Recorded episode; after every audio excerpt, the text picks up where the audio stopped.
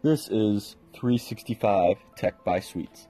Today, we are on part 7 of our 12 part experience going through Kevin Kelly's book, The Inevitable Understanding the 12 Technological Forces That Will Shape Our Future. Filtering is today's topic. If you missed one of the first six episodes, be sure to go back and check them out.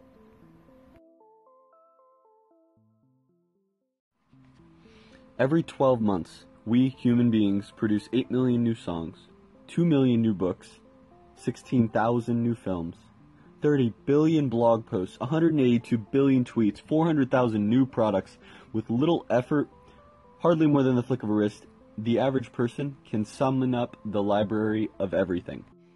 And within our lifetime, that entire library of all the books, all the games, every movie, all text ever printed is going to be available 24 7 on the same little screeny thing or in the same cloud.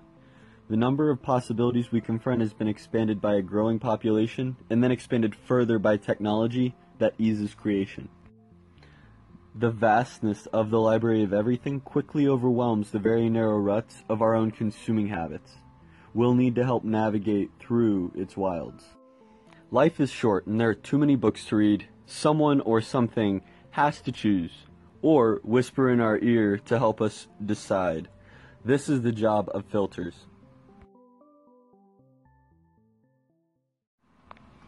There are a few ways that we've traditionally filtered content in the past.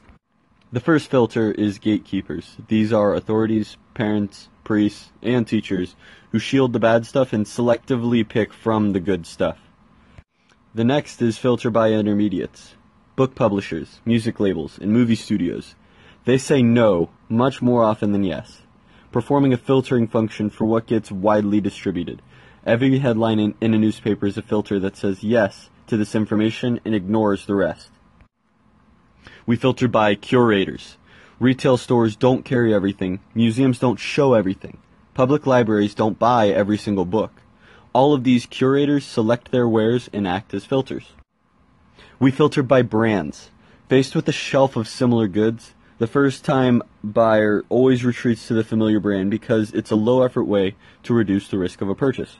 Brands filter through the clutter. We filter through our governments. Taboos are prohibited. Hate speech or criticism of leaders or of a religion is removed. Nationalistic matters are promoted. We filter by our cultural environment. Children are fed different messages, different content, different choices depending on the expectations of schools, family, and the society around them. We filter through our friend group. Peers have a great sway over our choices. We're very likely to choose what our friends choose. We also, and finally, filter by ourselves. We make choices based on our own preferences, by our own judgment. Traditionally, this is actually the rarest filter. The problem with some of these traditional filters are that with the scalability of data and as more and more information is compounding down our daily pipelines, even after using these filters, we're going to have millions of results.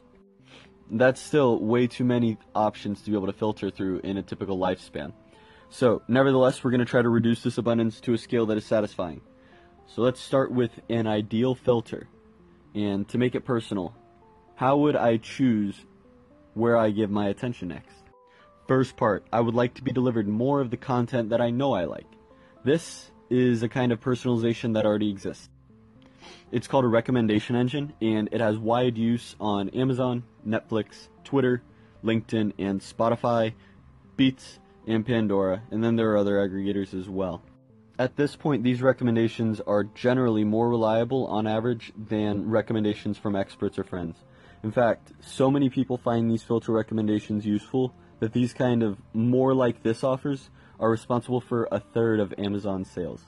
The danger of being rewarded with only what you already like is that you can spin into an egotistical spiral, becoming blind to anything slightly different, even if you love it the second filter in the ideal filter is going to be to know what my friends like that I didn't know about. In many ways, this already exists with Twitter and Facebook because by following your friends, you get effortless updates on the things that they find cool enough to share. However, similar to the first point, close friends can make an echo chamber, amplifying the same choices.